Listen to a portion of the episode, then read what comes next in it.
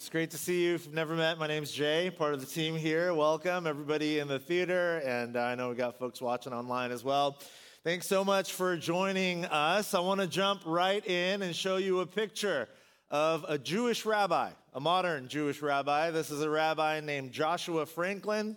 He serves the synagogue in uh, the Hamptons, New York, the Jewish center of the Hamptons.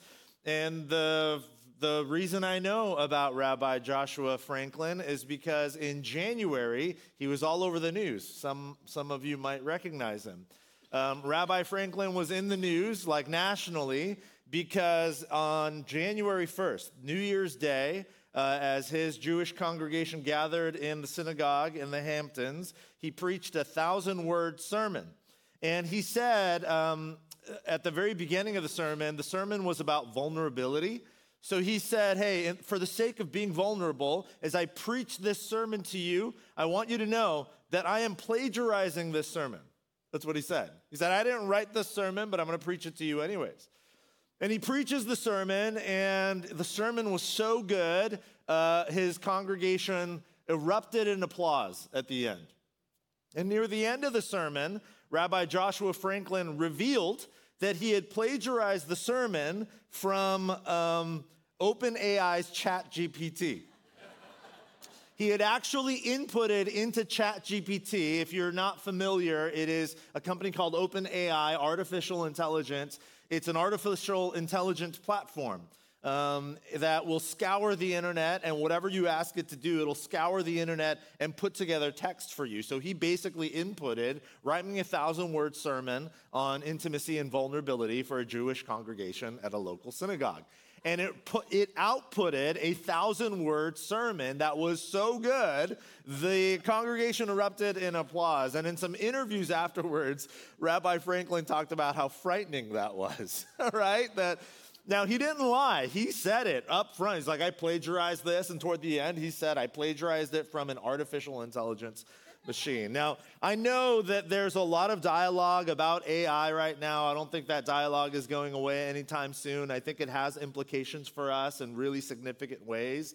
I think it's early, and so we're going to continue sort of trekking down this road. But I share this story with you today only simply to point out the uniqueness of the cultural moment we are living through, and specifically how our cultural moment with technology and with what's happening with media and just sort of our own um, reliance and uh, you know reverence for the autonomous individual self, all of these different things at play that I think in many ways it's not necessarily all good or bad, but in many ways my concern is that it is accelerating the erosion of trust at a very basic human level.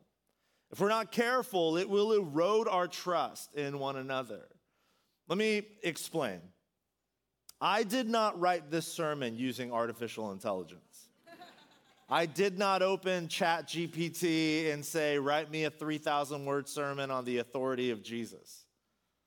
But how do you know? How do you know? You don't really know. Our staff doesn't even really know. They see me sitting in my office at my laptop, but do they know? Right? That, like, does he have that little gray black box open, Chat GPT? And he's like, write me a sermon. How do you know? You don't know. You, in, at some level, there has to be at least some basic exchange of trust between us.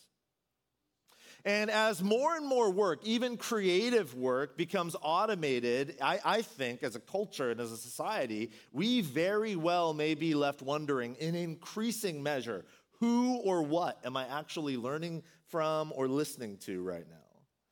And again, one of my concerns is that this will deepen what is already a considerable depth of cynicism and skepticism in culture and in society today. In fact, let me show you a chart. This is a graphic chart from uh, the Pew Research Center. And between 1958 and 2015, they measured through uh, sort of big longitudinal studies and surveys. The Pew Research Center measured um, over the course of 1958 uh, all the way to 2015 general public trust amongst Americans in the government. The sentence, the question, or the sentence that was posed to everybody taking the survey for like decades was I trust the federal government to do the right thing always or most of the time. That was the, that was the sentence. And then survey respondents were asked, how much do you agree or disagree with that statement? That I trust the federal government to do the right thing always or most of the time. The highest percentage was in 1964, 77%. Almost 8 in 10 Americans in 1964 said, you know what? I generally trust the government to do the right thing always or most of the time. The low was in 2017, where only 18% of Americans, less than one in five Americans, say, Yeah, I trust the government to do the right thing always or most of the time. Now, um, in the last five years, since the most recent survey, Pew Research has continued to do this survey. It's not charted here, but that percentage has hovered right around 18 to 20 percent. So it just consistently seems to be that less than one in five of us believe that the government is trying to do the right thing always or most of the time. I don't share this with you. Let me be clear. I am not saying we should or shouldn't trust the government more or less. That is beside the point. I'm simply pointing out that culturally and societally today, you and I, and the society and culture in which we live, we have a trust problem. Maybe some of it is justified, maybe it isn't, doesn't matter. The point being, we have a trust problem. And specifically, we have a trust in authority problem. Most of us are really skeptical, really cynical when it comes to authority, whether that's the government or at work or in our families. We have a trust in authority problem. Again, maybe justified, maybe not, probably somewhere in between those two. The, whole, the only point today, right now at least, is that we have a trust problem. So let me show you a chart here. And I've thought about this quite extensively. For me, I, I've come to believe that there are all sorts of reasons why we have a trust and authority problem. But I think the cultural moment we are living through right now poses a very unique trust in authority problem. And I think it's because all of the cultural tides are pulling us in three very specific directions away from any concept of authority. You think about media and how the ever expanding influence of media is pulling us away from any sense of authority. You think about how polarized we have become right? I mean, sometimes we define people. Are you a CNN person, MSNBC, Fox News? What are you? Are you a New York Times, a Boston Globe, an LA Times, San Francisco Chronicle? What are you? Are you blue? Are you red? Are you whatever, right? Conservative, liberal. Like, in all of this, so much of this hinges on the fact that in the digital age, especially, the bottom line for the business of media is designed to pull us apart the more we are pulled apart and fractured, the, the more beneficial it is for the bottom line of media corporations and companies. Now, I'm not critiquing them as a blanket critique, I'm just telling you that's how it works. And because of this, we're really skeptical, we're really cynical. Again, some of it justifiably so. We also have a technology problem, and some of this sort of converges with one another. But again, seriously, how do you know I didn't write this with ChatGPT? You don't really know. Like, how do you know you're actually listening to my thoughts and ideas? You don't really know. Now, I've come to believe that, especially with artificial intelligence and things like ChatGPT, I mean, this stuff is accelerating at a pace that is so rapid, it's hard to even keep up. This cynicism and skepticism we have that is this really a human being I'm listening to, a human being I'm engaging with, or is this just technology? It is going to increase and rapidly so. I mean, a friend of mine just sent me a couple of weeks ago, a friend of mine sent me a voice message. And it was a voice message of him reciting some like long stretch of Shakespeare. And I texted him back and I was like, Thank you for wasting 10 minutes of my life. What was that? like, why, why, dude? Why? And he texted me back and he said, That wasn't me. I typed, I copied and pasted that text into a voice sort of artificial intelligence platform. I recorded about three minutes of my actual voice, and it took the text and spoke it in my voice. And I was like, what? It was like, yeah, that wasn't me. That was a computer sounding like me. And I just sent that to you. I mean, think about the implications of this, specifically when it comes to our level of trust with one another and our sense of like our concept of authority. Like, who am I really listening to? And then, something that has been on the rise for centuries, at least in the modern Western world, is the deepening influence of the individual autonomous self. I mean, we live in a you do you, I do me culture. We've talked about this here at Westgate before. We live in a my truth is my truth, your truth is your truth culture. Again, not necessarily all bad, but deep, dangerous implications for what it means to live under the authority of somebody. And again, I'm not making a statement that is political. I am simply pointing us to the problem. Because these and so much more conspire to accelerate our cynicism and our skepticism, and some of it, again, justifiably so. But the danger is that we are quickly becoming a people totally unaccustomed to and even repulsed by the concept of authority. And for followers of Jesus, this poses a tremendous challenge. Why? Because one cannot read the Gospels without being struck by the definitive and unapologetic authority that Jesus communicates and claims for himself. We can debate the merits of our compliance to various earthly authorities. We can do that. But following Jesus demands surrender to his authority. And this is a problem for us. Most of us really like the idea of Jesus as our friend, our buddy, our genie in the bottle who grants us our three wishes. We really like the concept of Jesus coming alongside us to help us propel forward in the sort of story for our lives that we are writing for ourselves. But read the Gospels, and it is abundantly clear, and I would argue so clear that you cannot argue it, that Jesus seems to believe that He is supposed to write the story of your life, not you. And that's a problem for us. It's a problem for me. Because of the culture in which I have come up and grown up and been raised, I don't really like authority.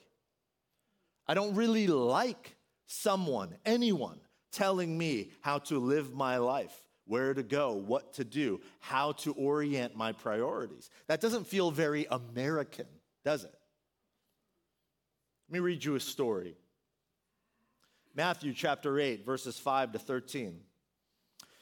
When Jesus had entered Capernaum, a centurion, we'll talk more about this in a moment, a centurion came to him asking for help. Lord, he said, the centurion, my servant lies at home, paralyzed, suffering terribly. And Jesus said to him, Shall I come and heal him? And the centurion replied, Lord, I do not deserve to have you come under my roof. But just say the word, and my servant will be healed. For I myself am a man under authority with soldiers under me. I tell this one, go, and he goes, and that one, come, and he comes. I say to my servant, do this, and he does it. When Jesus heard this, he was amazed and said to those following him, Truly, I tell you, I have not found anyone in Israel with such great faith. I say to you that many will come from the east and the west and will take their places at the feast with Abraham, Isaac, and Jacob in the kingdom of heaven. But the subjects of the kingdom will be thrown outside into the darkness, where there will be weeping and gnashing of teeth. Then Jesus said to the centurion, Go, let it be done just as you believed it would. And his servant was healed at that moment.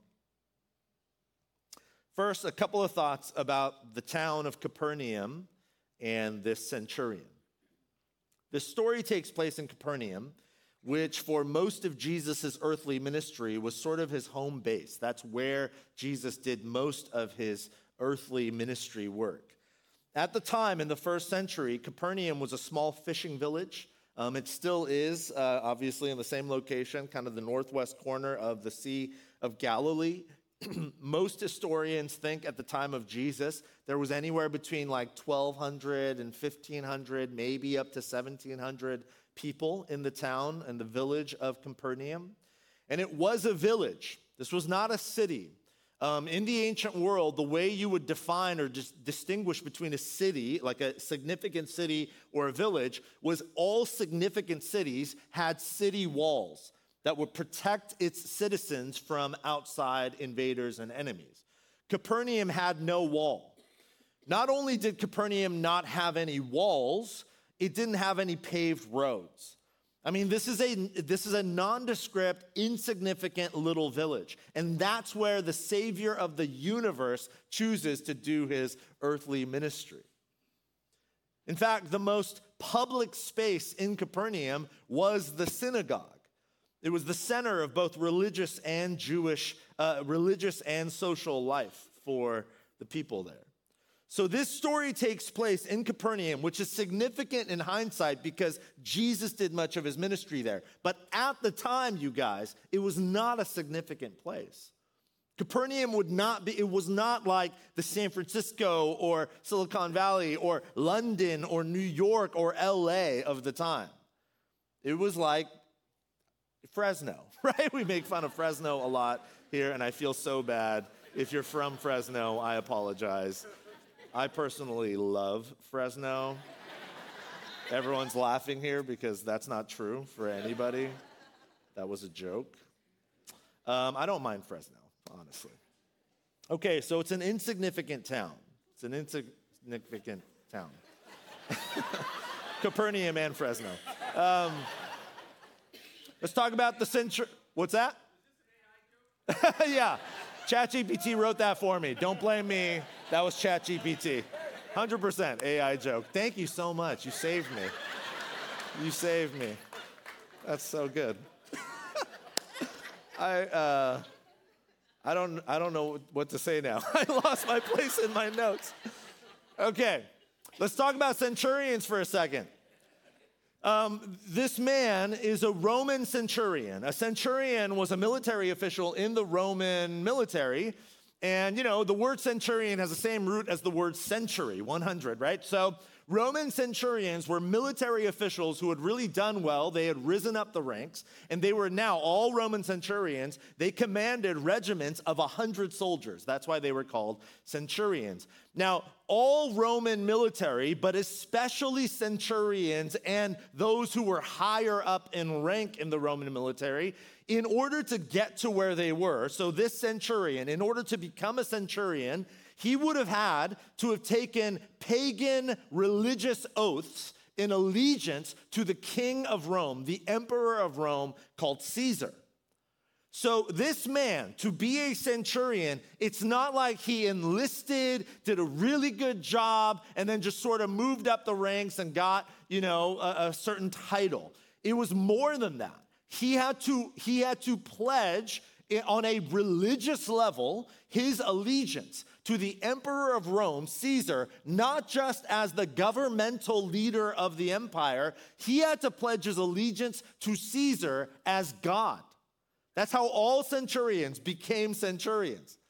So, this is a commitment. For a centurion, you are making not just like an official governmental commitment or like a job commitment. This centurion has committed his allegiance to Caesar as God. Now, all centurions served at minimum 20 years. That was the calling. 20 years, and then you could retire. But the way the Roman military worked, they would move centurions from place to place, city to city, town to town. They would rarely leave them in one location. Because of this, because of the transience of the job, for most centurions, getting married, settling down, having children was not possible until they retired.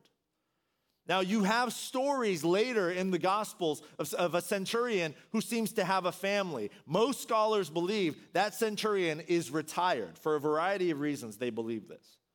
This centurion, because of context, what it seems to indicate is this centurion is on active duty. What that most likely means is that this centurion is not married, doesn't have children, which explains why this centurion seems to care so deeply about his servant. You ever wonder that?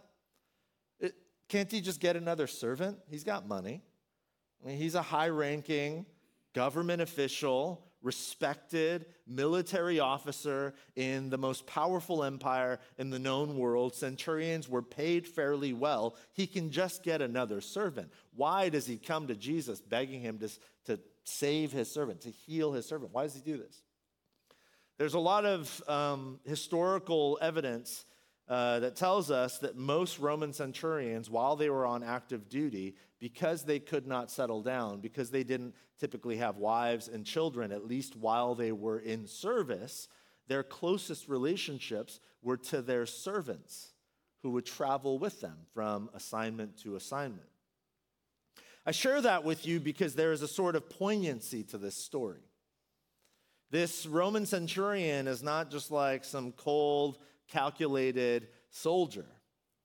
He probably cares deeply about this servant. This servant was probably the closest thing this centurion had to family. The other thing to think about is that Roman centurions represented for the Jewish people, and in Capernaum, it was a heavily Jewish village, and Jesus is a Jewish rabbi. Roman centurions were despised by the Jewish people, they represented the oppressor. And so I share all of that to say in an unlikely place like Capernaum, an unlikely person, a Roman centurion, displays an understanding of Jesus' authority that leaves Jesus, in the words of the text, amazed. So, a few thoughts on the authority of Jesus, what we can learn. First, in Matthew 8, verse 8, what does the centurion say to Jesus? Lord, I do not deserve to have you come under my roof. I do not deserve to have you come under my roof. You know, it's really interesting. In the Greek, these words, this actual phrase, is verbatim the same exact phrase as John the Baptist's words describing Jesus back in Matthew chapter 3 when Jesus comes to be baptized by him. Matthew 3:11 After me comes one who is more powerful than I whose sandals I am not worthy to carry. John the Baptist utters these incredible words of recognition that he is great and I am small. And this Roman centurion utters the same exact words. I do not deserve. I am not worthy. Which essentially means, Jesus, you are greater than me. The Roman centurion, who is a man with authority, power, and prestige, acknowledges the reality of his lowly position in relation to Jesus. Surrender eh, to the authority of Christ always begins with the acknowledgement of our smallness in comparison to Jesus' greatness, to God's greatness. I love what the psalmist writes in Psalm chapter 8. When I look at your heavens, the work of your fingers, the moon and the stars that you have established, what are human beings that you are mindful of them, mortals that you care for them? I mean, this sounds counterintuitive in our day and age when everybody is fighting for status, clout, notoriety, and fame. But I want you to think about the moments in your life when you have felt the most loved, cherished, and safe. I have a four year old son named Simon, and sometimes he'll get the hiccups. And he will complain and complain that he's got hiccups. But sometimes I think he's making up the fact that he has hiccups. because when he has hiccups, I don't know if this is effective, it's probably not. But for some reason, months ago, one day he had hiccups, and I was like, drink this water. And I was like having him hold your breath. I was having him do all this stuff. The hiccups wouldn't go away. So for some reason in my mind, there's like no scientific evidence of this. I just thought if I could scare him, I could scare the hiccups away. So I grabbed him, and I didn't tell him what I was doing. I picked him up, and he's staring at me, hiccuping at me. And then I threw him as high as I could in the air and then caught him right before he hit the ground. And he like kind of was like, oh my gosh. And then he loved it. It was like, again, right? so I was like, okay, dude. I like threw him up again and, and then like it didn't work. But now he's just constantly like, Appa, he calls me Appa, which is dad in Korean. He's like, Appa, I have hiccups. And then he's just like looking at like to throw him in the air. On the one hand, that's not like the safest thing, right? Like throw, to get thrown, flung up in the air. But why does he love it? Why does my son love that? Because he trusts me. And actually, that which might on paper seem a little risky or dangerous, for him brings utter joy. It's very strange. I mean, think about that. In the world of developmental psychology, there's a concept called attachment theory. It's a psychological theory uh, concerning relationships, and specifically the relationships between young children and their caregivers, and how that relationship and how children attach to their caregivers affects them for the rest of their life. And in the 60s and 70s, there was a developmental psychologist named Mary Ainsworth who noted that there are four specific types of attachments that young children make to their caregivers. And she said that the healthiest type of attachment is what she called secure attachment. And there's a writer named Curt Thompson, who's a Christian and a clinical psychologist, who wrote a fantastic book years ago called The Soul of Shame. I want to read for you Curt Thompson's description of how secure attachment works, what it looks like. It's a little long, but um, it's important. He says one of the fundamental aspects of secure attachment is the infant's enlarging sense of the presence of a secure relational base from which he or she can explore the world. Without the presence of safety, little to no creative activity can ensue. Thus, when babies feel emotionally safe, they are free to engage their surrounding environment, learning not only about the world, but their responses to it. They grow in their joy of curiosity and discovery, even when they encounter danger or noxious stimuli or sustain a rupture in relationship. For example, crossing a limit appropriately set by a parent, subsequently having to endure the negative consequences of that choice. A secure attachment provides for the healing and repair of that distress or rupture. In this way, even in the face of temporarily unpleasant effect, babies' sense of curiosity and grounding in joy are preserved.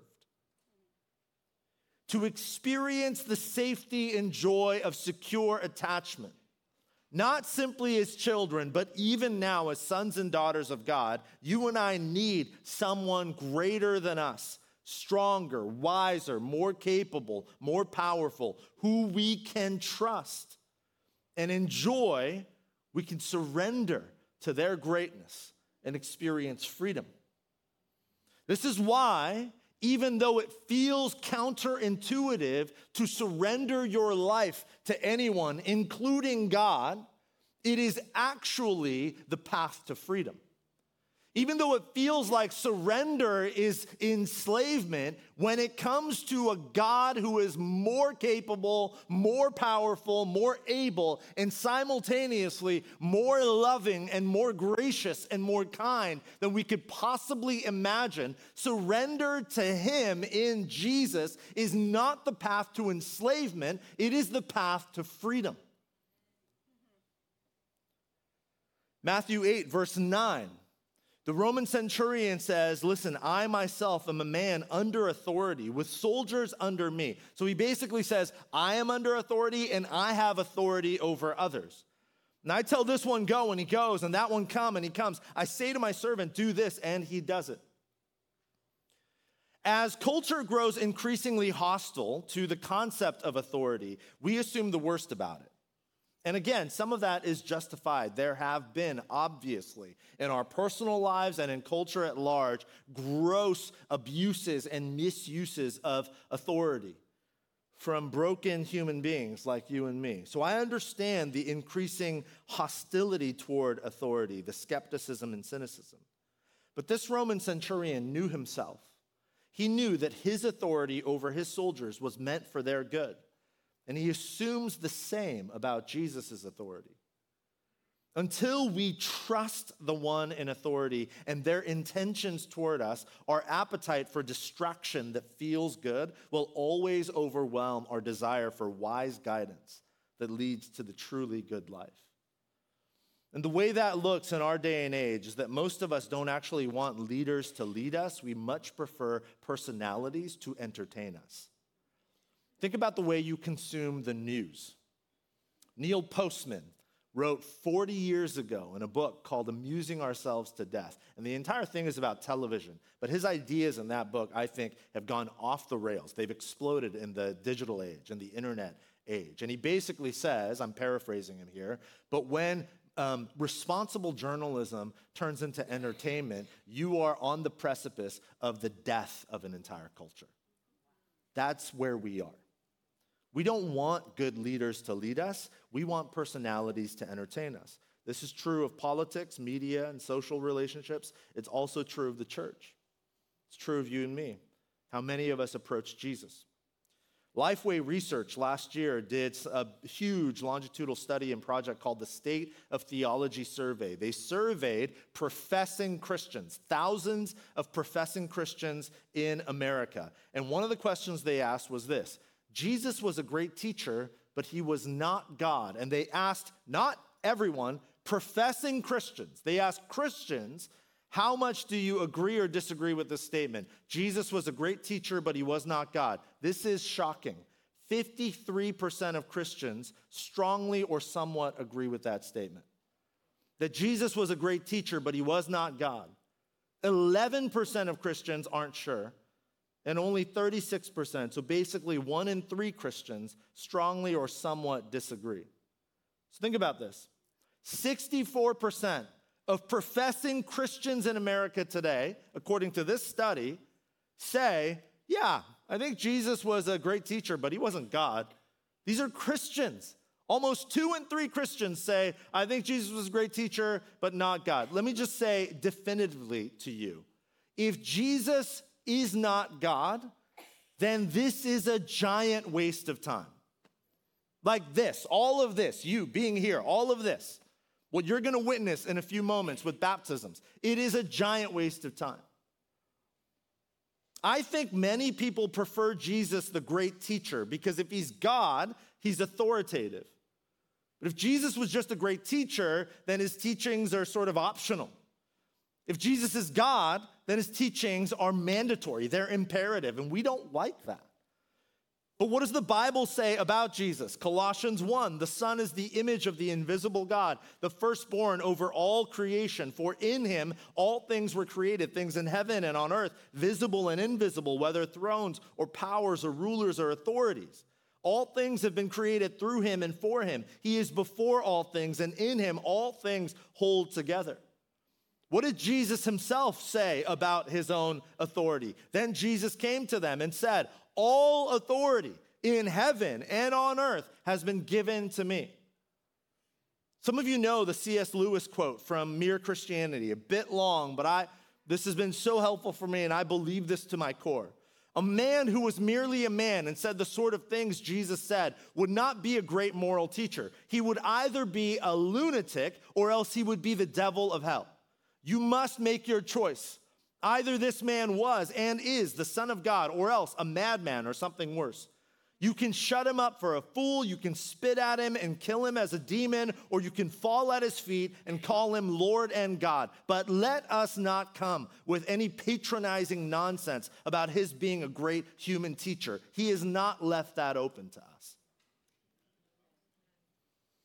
I'm going to invite Les and the team to come up, and we're going to sing and respond here in a moment. This is the question before us. If Jesus is God, then he is the authority in our lives. And I know that doesn't feel good. We would like to live our lives freed from authority. We would like to be the authors of our own stories.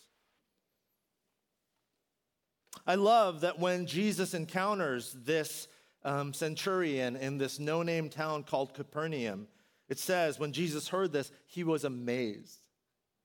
This is amazing. This is amazing that a person like a centurion in a place like Capernaum would recognize and trust the loving, gracious authority of Jesus. A person like this in a place like this. A person like me and a person like you in a place like this, as secular and post Christian as Silicon Valley. It's possible for all of us. We're going to sing a few songs, and then in a moment, um, we're going to baptize several people. And as we baptize them, I want you to know it is their public declaration before all of us as a church family that Jesus is the authority in their lives. Their belief that Jesus came, lived, died, and rose again to give them life. As they immerse themselves in the waters and rise up out of the waters anew, it is a, it is a symbol and a reminder for all of us and a celebration for us that the old life driven by individual autonomy and the desire to lead themselves, that life is done, it's dead, and it's gone. And they are being arisen anew under the loving, gracious authority of a Jesus who died for them and died for you and rose again so that we might have life. Years ago, um, I baptized a man named Tom. And Tom was, uh, man, he had achieved like all the success in the world. Um, he worked for many years in the C suite of a large company. He had all the money that he could have wanted, all the luxuries and comforts of life until his life came crumbling down. And I remember having a meeting with him a week or so before his baptism. And he said so many things that were so profound and insightful to me. Um, but at one point, he said during our meeting, he said, I, and I'm paraphrasing him here, but essentially what he said was, Jay, I've been searching for freedom my whole life, and I finally found it in surrender. I've been seeking freedom for decades, and I'm shocked because I found that freedom in surrender. Surrender and be free. We're going to sing and respond, but I want to make an invitation. Maybe some of you are in the room and this is striking you. Maybe God is speaking to you. Stop trying to be the author of your own story. Maybe today you need to make that decision, that public declaration that you want to find freedom in surrendering your life to the authority of Christ. We're going to baptize a half dozen uh, brothers and sisters in a moment, but we would love to baptize you.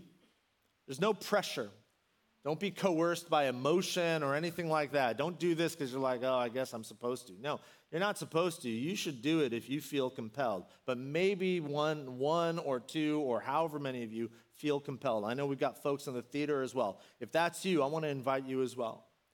So, as we sing these next couple of songs, if you sense the Spirit of God saying, You've been trying to write the story of your own life and you are enslaved to yourself, surrender your life to me, share that decision publicly, and find freedom in me. If that's you today, then I want to invite you. We have extra towels, extra clothes. Our team is right back here. At any point during these next couple of songs, come, walk in the back, meet our team and we'd love to baptize you today. Again, even those of you who are in the theater, make your way over, and we'd love to baptize you today. Let's all stand and sing and respond together, and then we'll celebrate new life in baptism here together in a moment.